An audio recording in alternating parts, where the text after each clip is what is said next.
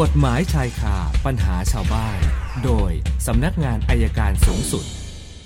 วันนี้อาจารย์บอกคุยกันเรื่องการอุทธรณ์ฎีกาในคดีทุจริต สัญญาณจากอธิบดีอายการประจำสำนักงานอายการสูงสุด อาจารย์ปอระเมศวร์อินทรชุมนุมมาแล้วนะคะ สวัสดีค่ะอาจารย์ สวัสดีครับคุณสุนันท์ครับ เชิญค่ะ เออ วันนี้มีคดีตัดสิน โอ้หมู่นี้มีคดีดังๆ ตัดสินเยอะเหลือเกิน ค่ะ อ่ะเมื่อวานก็ เอ่อครูปรีชาความจริงคือความจริงจบเป็นหนึ่งเรื่องนะครับ วันนี้ก็เรื่องของผู้กับโจศาลก็ตัดสินในคดีผู้กับโจเนี่ยข้อหาหลายข้อหานะครับ แล้วก็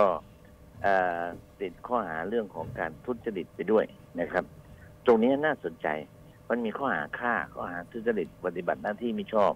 คำถามปกติแล้วเนี่ย ถ้าเป็นคดีฆ่าโดยปกติ การอุทธรณ์ฎีกาเป็นเรื่องของอายการศาลสูง ในแต่ละพื้นที่ในกรุงเทพก็สำนักงานคดีศาลสูงทำแต่เนื่องจากคดีนี้เนี่ยเป็นคดีขึ้นศาลปราบปรามทุจริตนะครับ เพราะมีข้อหาปฏิบัติหน้าที่ไม่ชอบ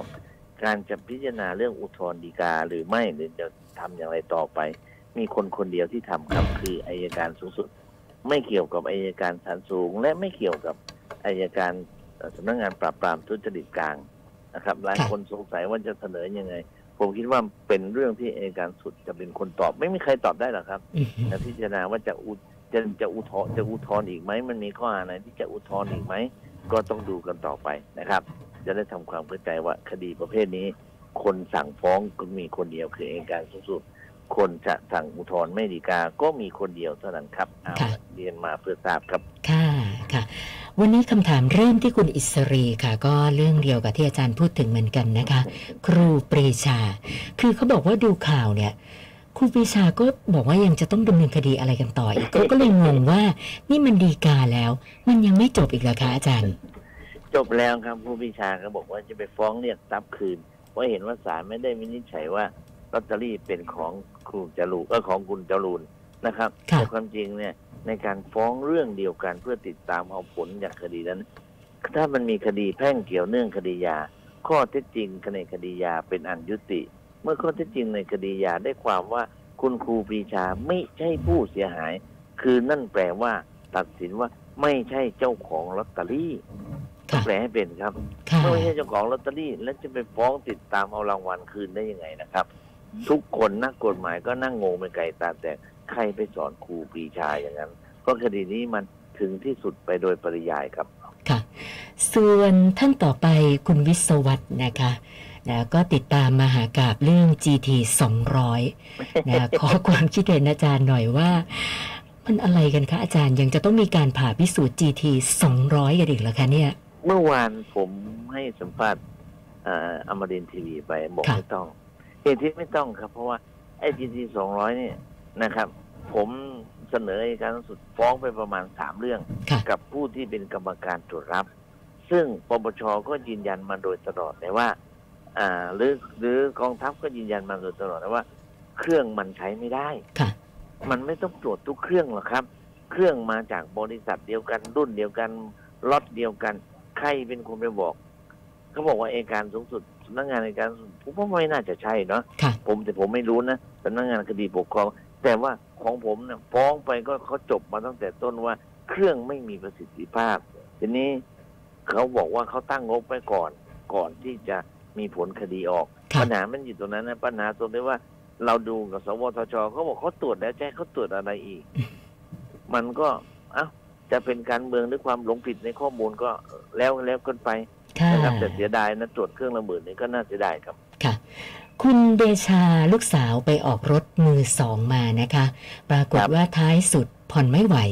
นะก็เลยเอารถไปคืนไฟแนนซ์ เออ นะคะผ่านมา 2 เดือนมาแล้วค่ะ จดหมายจากไฟแนนซ์เรียก อืม เก็บค่าส่วนต่างเป็นหลักแสน ก็เลยสอบถามมาว่าทำยังไงต่อดีคะอาจารย์ ที่ตอนไปคืนเนี่ยมันผมไม่แน่ใจว่าไปตกลงกันไว้ยังไงนะครับ ค่ะ ตกลงกันไว้ยังไง ตรงนั้นน่ะต้องดูข้อตกลงตรงนั้น ถ้าข้อตกลงตรงนั้นมองว่ารถอยู่ในสภาพเรียบร้อยแล้วนะครับ ก็ไม่เป็นไรครับถ้าเขาจะสู้ ถ้าเขาจะฟ้องแล้วสู้คดีกัน อีตอนสู้คดีนี่รบกวนถามมาอีกทีหนึ่งได้ไหม ค่ะ ผมจะบอกว่าจะไปตัดรถส่วนไหนส่วนไหน คือถ้าเอากันตรงนี้เลยง่าย ๆ นะคุณสุนันท์ ค่ะ รถเนี่ยเป็นของไฟแนนซ์ อืม นะครับ ไฟ เขาซื้อมาตั้งแต่เมื่อไหร่ หลักอันหนึ่งนะเขาซื้อมาตั้งแต่เท่าไหร่ทรัพย์สินของไฟแนนซ์เนี่ยมันจะเป็นค่าเสื่อม เพราะเราจะซื้อค่าเสื่อมปีละยี่สิบเปอร์เซ็นต์ ค่ะ ถ้ารถคันนี้เป็นของไฟแนนซ์มาเนี่ยนะครับห้าปี ตอนที่เราคืนมันเป็นระยะเวลาห้าปี ราคารถคันนี้เหลือบาทเดียวครับ โอ้โห เป็นมูลค่าทางบัญชี ค่ะ ก็ต่อสู้หลักว่าไฟแนนซ์ไม่ได้ขาดทุน ไม่ได้ขาดทุน ก็ไม่ต้องจ่ายแต่การไปขายในราคาที่ต่ำแม้จะต่ำกว่าราคาเดิมสองแสนก็ได้กำไรจึงไม่มีสิทธิ์มาเรียกนะครับเอาว่าถ้าจะสู้คดีเวลาฟ้องคดีสู้คดี ช่วยติดต่ออีกทีหนึ่งเอาให้มันเป็นตัว อย่าง ไม่ต้องมีทนายก็ได้สู้กันอย่างเงี้ยเดี๋ยวผมหาทนายสู้ให้ ค่ะ ให้เป็นบรรทัดฐานครับ ท่านต่อไปคุณวีระบอกว่าเอ่อโดนฟ้องคดีเช็ค แต่ก็ไม่ค่อยแน่ใจว่าโดนฟ้องจริงหรือเปล่านะคะ คือเขาบอกว่า มีทนายความติดต่อมาหาเขา บอกว่าเนี่ยถ้าคุณไม่ใช้หนี่นะคะ เราก็คงต้อง อืม ฟ้องแล้วก็ตอนนี้ดำเนินการตามขั้นตอนแล้วนะซึ่งเอ่อวันที่ 18นะเดือนนี้เขาบอกว่าจะนัดไปเจรจากันที่ศาลแต่มันเป็นวันเสาร์ก็เลยไม่แน่ใจว่า เออ วันเสาร์เนี่ยศาลเขามีเปิดเจรจาด้วยเหรอคะอาจารย์ มีครับศาลมีเจรจาในศาลเปิดทำการด้วย ค่ะ แต่ได้รับหมายเรียกหรือยังถ้ายังไม่ได้รับหมายเรียกไม่ต้องไป ค่ะ ต้องมีหมายนะ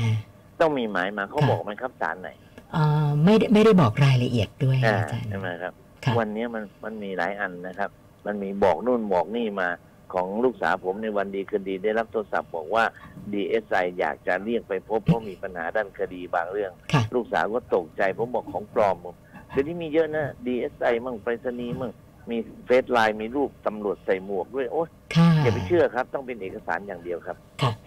คุณชุติมาดูข่าวเด็กอายุ 16 ที่ขับรถจักรยานยนต์แล้ว ไปชนสุนัขที่วิ่งออกมานะคะ ปรากฏว่าเอ่อน้องผู้ชายอายุ 16 ก็เสียชีวิตเลย สุนัขที่โดนชนก็ตายนะคะเขาก็เลยสงสัยว่าเหตุการณ์แบบเนี้ย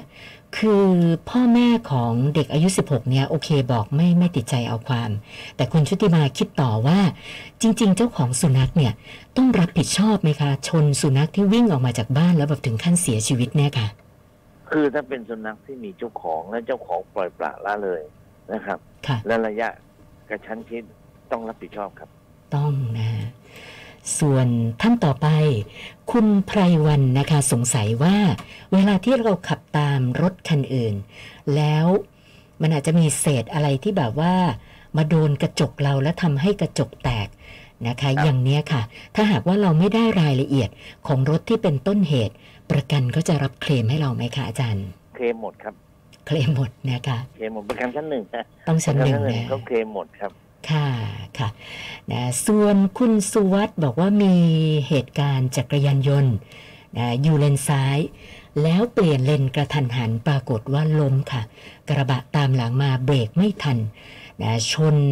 เอ่อคือตัวคนเนี่ยกระเด็นไป คนไม่ได้รับบาดเจ็บอะไรมาก แต่รถพังยับเลยเพราะว่าเหยียบทับไปนะคะ เขาก็เลยครับ สงสัยว่าแล้วแบบเนี้ย คนขับกระบะจะต้องรับผิดชอบไหมล่ะคะอาจารย์ มันชนยังไงนะมัน คือจักรยานยนต์เขาเปลี่ยนเลนกระทันหัน แล้วเขาก็ล้มเอง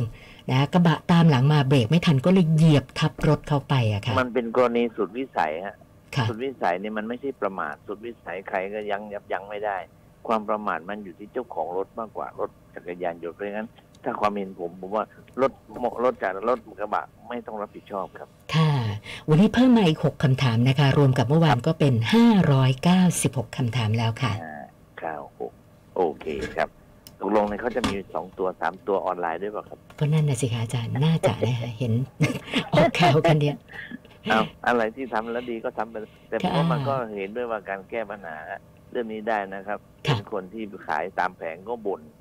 ขายไม่ค่อยดีเลย ขายไม่ค่อยดี ค่ะ ก็ก็คงต้องปรับใหม่นะครับ เพิ่มโควต้าให้เขาหน่อยได้ไหมจากห้าเล่มเป็นสิบเล่มอย่างนั้นนะครับ ค่ะ โอเค ฝากเป็นข้อคิดเฉยๆครับ ค่ะ ขอบคุณครับ สวัสดีครับ ขอบคุณมากค่ะ สวัสดีค่ะ อาจารย์ปอระเมศวร์อินทรชุมนุมค่ะ